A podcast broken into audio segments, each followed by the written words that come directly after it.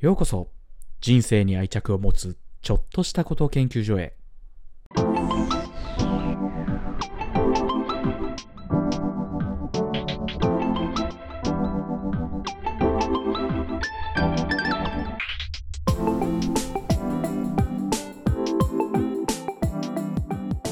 始まりました。人生に愛着を持つちょっとしたこと研究所。今週もやっていきたいと思います。竹雄です。よろしくお願いします。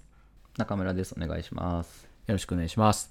ということで、えっと、今週も来週、えー 先週に引き続き、えっと、進路選択について、えっと、リスナーの方々が回答いただいて、えー回答していただきた、リスナーの方から 回答いただいたことがあるので、そちらについて紹介していきたいなと思います。というところで、えっと、先週から引き続きです。もし先週の分聞いてらっしゃらない方も、ぜひ先週から聞いていただけると繋がってくるのかなと思います。というところで、えっ、と、伺ったことが改めてですが、どんな進路選択で、なぜ進路、なぜその進路を選びましたか？というところ、現状、その、そしてその現状、その進路選択に納得していますか？その理由は何ですか？というところ、えっ、と、質問させていただいて、そこに回答いただきました。というところで、先週から続きをやっていきたいと思います。えー海の朝日さん、えーありがとうございます。というところで、えーえーえ大学はやりたいことが見えていなかったので、少しでも可能性の広がりそうな、いわゆる偏差値の高い有名大学を目指したと。えー就職先は何か縁の下の力持ちのような存在が良くて、その中で企業について支える職業は素晴らしいのではないかと思い、金融機関などを志望していたと。えその進路に納得しているか。えー住めば都のように働けばそれなりのやりがいを感じるので納得していると。中でもいろんな人に意見を聞いて、それは社会的に意義のある仕事だねと言ってもらえたことで自信を深めることができた。よって自分一人で意義を見つける以上に人との関わりの中で見つけていけるのかもしれないと感じているという回答いただきました。ありがとうございます。いいですね。なんか、なんかタコ分析みたいな、タコ分析って言うとなんかあれかもしれないけど、なんかそんな印象というか、自分だけでは見えていない角度からその職業とかの意見を聞いて、それはいいねって言ってもらえるって、それは誇りに思えるよね。うん。なんか他人の方が自分のことよく見えてたりみたいなねこともなか、なきにしもあらずというえ。か、ねうん。え。いいよね。社会まあ、的に自分含め自分の会社含め、うん。で、多分、海野さん的には、この社会的に意義のあるっていうのが結構大事だったんだろうな、仕事の中でも。うんうんしかしそのいろんな人の意見を聞いてるっていうのもまたいいというか自分の仕事に誇りを持たれてるのかなっていう気はしますねなんかいろんな人の意見を聞くっていうことをしている時点でなんか別になんかそれこそ我々今年30になるけど友達とそんな仕事の話もするけどさうん。うん。なんかがっつり話すかっていうと話さない人もいるじゃんこの人とはまあ相手によりますね。ね相手によるけど、うん。けどそういろんな人に意見をそうやって自分がやってる仕事みたいなのを紹介してそれは社会的に意義のある仕事だねって会話ができるっていうのがまず素敵というか意外と俺はそんなことが話せる人って多くないんじゃないかなって思ってるからはいはいはい。とおと大人になると 友達も減りね多分これは仕事仲間じゃないじゃんこれが話せるってことはさってことは仕事以外の仲間がいて、仲間かどうかわかんないけど、っていう人がいて、そういう人とそうこういう話を喋れて、社会的意義のある仕事だねって言ってもらえるという、そんな関係性があるっていうこと自体もすげえ素敵だなと思うし。いや、本当素敵ですよね。うん。まあ、ある意味、ある一個の選択をした以上は、うん。そこをね、その事実を変えることはうんできないわけだから、うん。その中で、じゃあどう捉え方を変えるんだっけっていう、うん。あの、うん有名な話あるじゃないですか。あの、アメリカの、うん。なんだったかな。なんか掃除、お掃除してるうん。掃除婦みたいなうん。人に何、何をしてるんですかみたいな。うん。などこの会社か忘れたけど、うん。NASA だったかどうかああ、その話ね。その話ね。うん。宇宙の、宇宙に行く手助けし、なんだっけ、宇宙のかけらを拾ってるじゃないけど、なんか忘れたけど。それ夢のかけらはディズニーでしょ？夢の、そうか、夢のかけらを拾ってるのはディズニーか。そうだ。そうそうそうそう。でも、ね、自分のや NASA、うん。NASA かな、航空系かなんかそんな感じでしたよね、そうそう。まあまあいずれにせよえっとその自分がやってる仕事にどういう意義があって、うん、うん、誰のために立って役に立っててとか、うん、どういう力がつくものでとかは一個捉え方変えるだけでとか、はいはい光を当てる角度変えるだけで、そうだね。うん、違うものが見えてきたりとか、っうんうんうん。ていうのを光を当ててくれる存在がいるっていうのは本当に、確かに。うん、いいことですよねそうだね周りにいるっていうのは確かに。ありがとうございます。というところで、続き、続いてまいります。ゆうさん。就活の時、教育に興味があったので、専門学校の先生という道に決めた。ずっとパソコンの前に座る仕事も、ずっと体を動かす仕事も大変だと思っていたところ、どちらもクリアできそうな職業だと感じたと。公務員の先生は、閉ざされた空間で転職もしにくそうだから、法人の学校はそんなことなさそうだったからという、そんな選択をしましたと。えー納得している。働いていて大変だけど楽しいから、どうせ働くなら楽しいと思えそうな職業に就こうと思っていて、今そう、実際それを実感できているからという。うん、最高だね。大変だけど楽しいから。大変だけど楽しいっていいよな。うんこれいいよな。仕事楽しいと思えるのうん相当、うん。まあ、悲しい事実ですけど、相当レアですからね相当レアで楽し、そう。どうせ働くなら楽しいと思えそうな職業に就こうと思っていてというのも非常にいい。なんかもう諦めてる人も多いじゃん。いや、最近。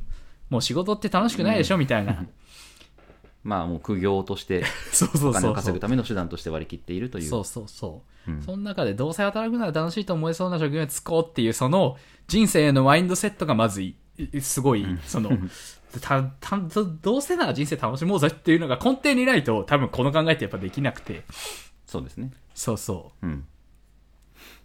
でそれを考えるときにそれはベース多分それでベースありつつこういう教育に興味ありつつ、いやずっとパソコンの前にいるのも嫌だし体を動かし続けるのもなからその自分の適性というか、から、うん。職業を選んで適切な職業を選んでっていう、専門学校の先生という道にするっていう。うんうん。なんか非常に決め方がうまいというか。うまいですね。あの、うん。ちゃんとに逃げ道も作ってるじゃないですけど、うん。その転職今後自分がの気持ちが変わるとも限らないそうから、そうそ転職しにくいとこじゃなくってううん。こういう選択をしておくことでうん。ある意味未来の自分への保険をうん。持たせてるといううか、ん。そうそうそう。うん。うまいやり方ですね。う、まいよね、うん。公務員の先生は閉ざされた空間で転職もしにくそうっていうこと。をいやーうまい、なんか本当せ教育に興味があるもう先生もうそこ、そう先生ということしかもう見えてませんっていう人もねね大勢いる中でうん、どういう特性があるんだっけってどういうわけがあって、そうそうそう。そうそうそう。ここがきっちり分析できてるそうそう。うん、うまいよな。こうやってやるとなかなか失敗はしなしづらいですよね。ね。進路選択っていう意味で。そうだよね後悔もなかなかしづらい、まあししなくて済むだろうし。うん、うん。いやすごい。素敵。でいいですね、うまい決め方だなってすごい思いました。うん。ありがとう、ゆうさんありがとうございます。というところで、続いてまいります。次、ゆうださん。えー大学2年の時、えープログラミングの授業を受けてた際にとても面白いと感じ IT に興味を持ったと。面白そうという好奇心、今後需要がますます増えることから SE を志望したと。SE ってシステムエンジニアですね。えっ、と、人とは、えっ、と、その、納得してますか？その理由は何ですか？というとこ。人と話すことも、一人、黙々と作業することも好きな私にとって、どちらも行える SE の仕事は自分に合っているため納得していると。ただ、小さい頃から漠然と夢に描いていた子供に関わる仕事がしたいという気持ちがまだ心の底にあり、将来について悩むこともあるという。うんうんうんうんうん。いいですね。人生っぽいですね。なんか、いいですね。その心の奥底にあるそれとちゃんと向き合って悩んでいる感じとかが、いいですね。その葛藤が人生だなっていう感じがしますね。そうですね、う。うんん、こここをあの目をつむるようなことにならなきゃいいなってそうだね。こいつをどう取り扱っていうのはなかなか大変ですよというところはありますが。うん、なんかまだ具体的にうん子供と関わるってなった時に具体的に何がいいんだっけみたいなところはそうだ見えてないね。けどもっていうところですよね、うん。だから関わり方ってね、それこそたくさん、そそれこそさっきのたくさんありますからねね、うんゆうさんもそうだけど、教育がいいから先生っていうことじゃなくて、まあ専門学校の先生になってるけど、教育がいいイコール小学校の先生とかじゃないし、うんっていういろんな関わり方ってあると思うから、で、急激にね、それこそ、ガンって変える必要もないかもしれない。その SE の中で急激に SE からじゃあ先生にならなくたって、学校の先生、あ、学校じゃない、子供に関わるって方法っていろいろあるからこそ、こう、ちょっとずつグラデーションをそっちに移していくっていうこともあるかもしれないし、SE として、例えばだけどスタディサプリみたいなものを開発するっていうことで、ちょっと子供に関わるもあるし、わかんないけど、保育園とかのなんか DX みたいなのをやってる会社にちょっと入ってみて、子供に関わるっていうのもあるし、みたいな。うん。っていう、なんか、いろんな子供の関わり方あるから、今のやつを投げ捨てて、こうね、思いっきり変えるっていう必要もない中で、なんかそ、だからこそ、その気持ちは捨てずに、うまく折り合いつけながら、自分にとって一番いい形みたいな、今のものを、今の状態も無駄にしない中で、なんかね、自分にとって一番いい形みたいなのが模索できたらすごいよね。そうですね。うん。まあ、それこそ今後、生活していく中で、うん。まあ、とはいえ自分はこっちの方が大事かなって思えるうん。ものもね、見つかってくる可能性も全然なきにしもあらずだから、そうだね。そうなったら別にそっちに行けばいいしっていうう。ん、そうだね。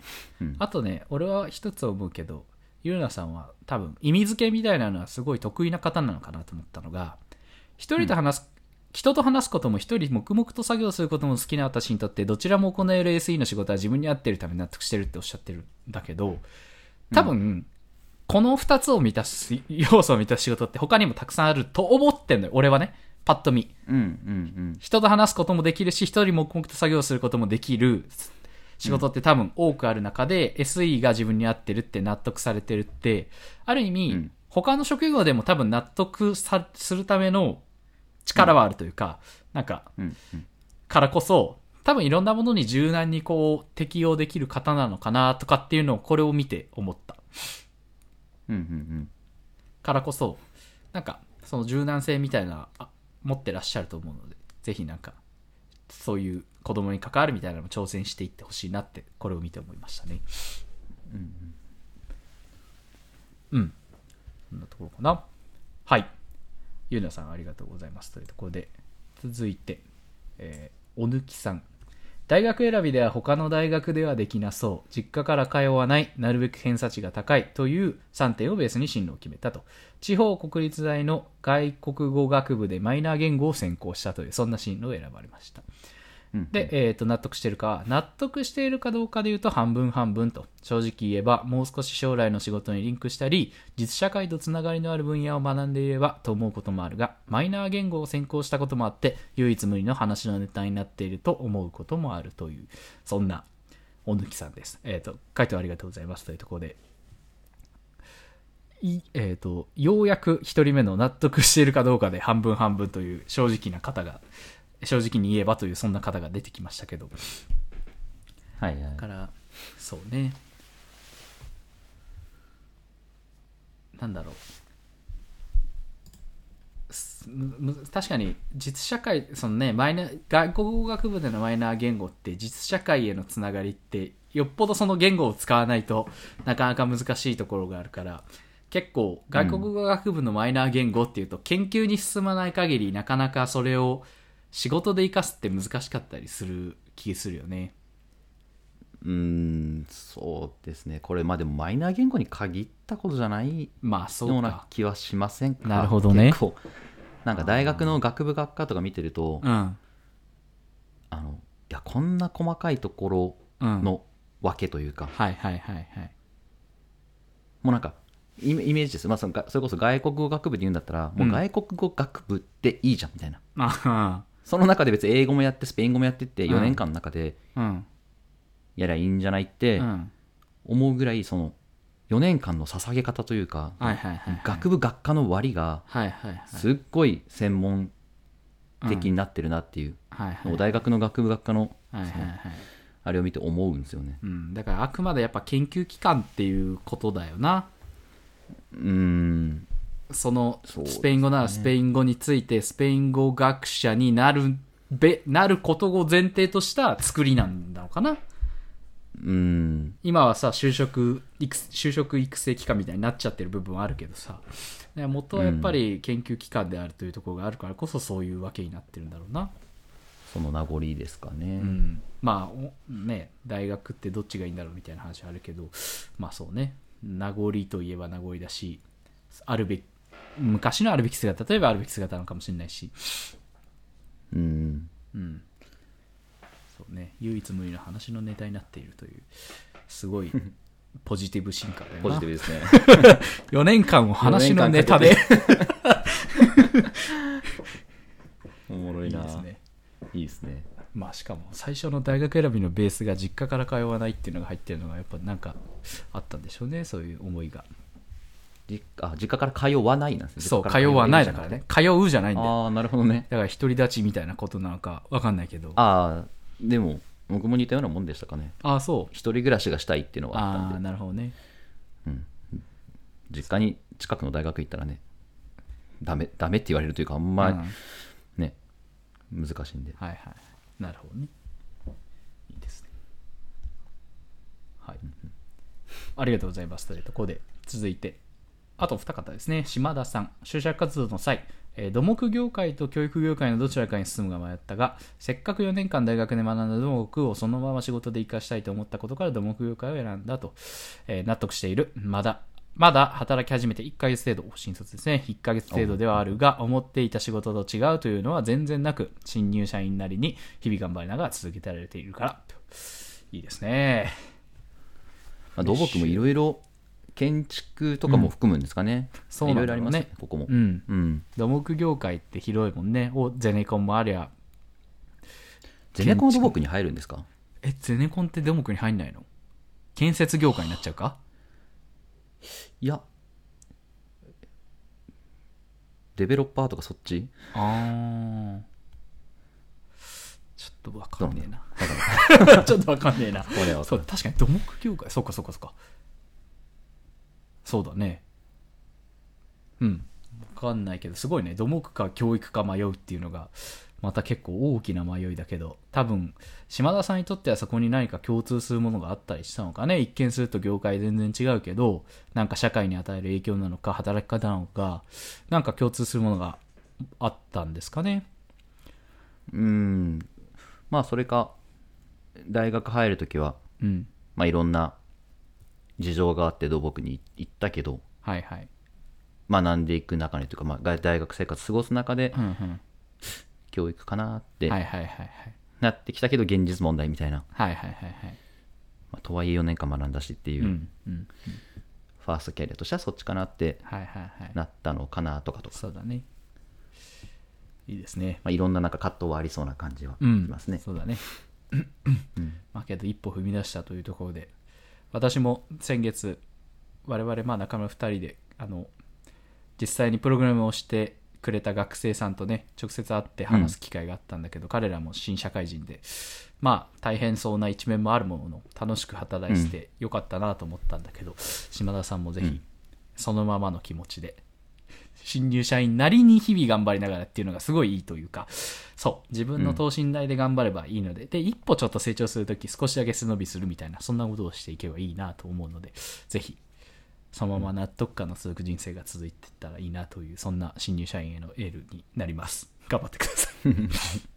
はい、ありがとうございましたね。本当、うんはいありがとうございますはい。た最後、田口さん。やりたいことがなかったので、協業学部、かっこ何でも学べる学部に進みましたと。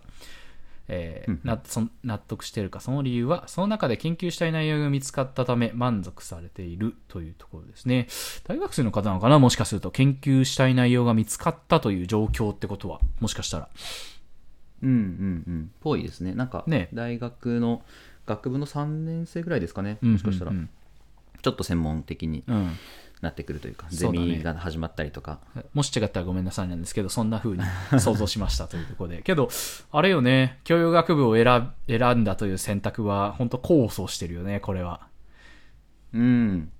そうですね。このそうちょこちょこ見かけん。る学部ですよね、この教養学部とかリベラルアーツって言われてはいはいるところ、はいはい。割にそうだよね。新しめの学部が新設してまだ間もないっていうところが多かったりしますけど、実際に何をやってるのかちょっと気になりますそうだよね、教研究したい養学部ってて。ね。何でも学べる学部、何でも学べるけど何でも学べないみたいなこともあったりするだろうから、うん、どんな研究内容なんだろう。とりあえず一旦広く浅くやる感じなんですかね。かね。でその中から惹かれるものを見つけてうん、突っ込んでいくみたいな。うん、いいよね。うんうん。この選択肢いいよな。この選択肢取るメリットももちろんデメリットもあるんだろうけど。うん、全なんかよく言われないですか、えっと、風潮としてというか、うん。あのまあ、僕も経済学部なんですけど、うん。あのとりあえずやりたいことが今のところ見つかってないから、うん。経済学部に行くとかうん。っていう選択うん。に対してなんかそれはあんまよろしくないみたいな風潮ってあったりあるしませんか、ね。あるあるあるそんなんでが大学選んじゃダメだよみたいうな、ん。で大人は、まあ、当時の まあ自分まあ自分はもともと経営経営興味あったからあれですけど、うん。まあ、その大人がうん。いやそういうのじゃなくてちゃんと学びたいところからみたいな、っうん。て言うけどそのさっきの話小野木さんのところの話じゃないですけど、あの大学ってかなり専門的にこう分断してるというか、うん細分化されてるうん。中で、そこの1個を選び取れるだけのうん。強烈な興味関心というか、うん。それを抱かせるようなそこが培えるような教育って今までありましたかっていう。確かに。確かにね。小中高を通して、うん。その大学に入ってからやりたいことを見つけたいですっていうのを、うん。そんなんダメだよって言えるほどの教育をあなたたちはしてきしてねえな。してきましたかっていううんのはすごいなんか思うんですよ、そうだね。確かに。無理だろって思っちゃうんですよ、ね。本当、そうだね。逆にお前らがいろいろ興味持たしたんだろ 興味っていうかなんか なだらかにしたんだろみたいなとこあるよね。で逆に言うとやっぱりだからこれ最後の話まあ締めに近づいてくるけど探究学習の中で一環で俺らがやらすやらせていただいてるじゃん。で探究学習って本,、本来まあ我々は自己探究ってあれにしてるけど探究学習ってこう、うん。自分が興味を持ったものをとことん調べられるってやつじゃん。でそういう意味で言うとやっぱりそういう位置づけとしていいよね。その自分が深く知るところを自分で見つけて、自分で調べてみて、どうか判断するっていう。そうですねで今までになかったその、その、強烈な興味関心を抱かせることをして、しなかったじゃんっていうところには、ある意味答えてるかもしれないね、その探究学習というというものは。うんなんか徐々に対応してきてるっていう感じなんですかねうんだって無理ですもんそのこれまでの人生で見知った仕事しかうん。医者とか消防士とかなんかそんなんはそうだね。わかるけど、うん。そのそれこそねあのゆうなさん、うん。SE ですか、うん。うん。システムエンジニアなんていう仕事があることなんて、まあ、今で言ううん。こそ結構ね有名だけど当時はねそうだね。そんな仕事に興味を持つことすら、きっかけ自体ほぼなかっそうだねた。中でうん。その中でねえ例えば理そのために理工学部に行くとか、うん。そういう選択ってうん。無理じゃねっていう、そうだ。思いますよねそうね。はい。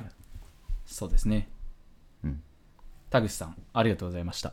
というところで、えっ、と、9人の方々の、えっ、と、いただいた回答を読ませていただきました。今後も、えっ、と、普通の、えっ、と、まあ、お悩み、質問、なんか、話してほしい内容みたいなのがあったら、ぜひ、どしどし送っていただけると助かりますし、今話した内容の中で、いや、それこうなんじゃないみたいな、なんかありましたら、ぜひコメント等いただけると助かります。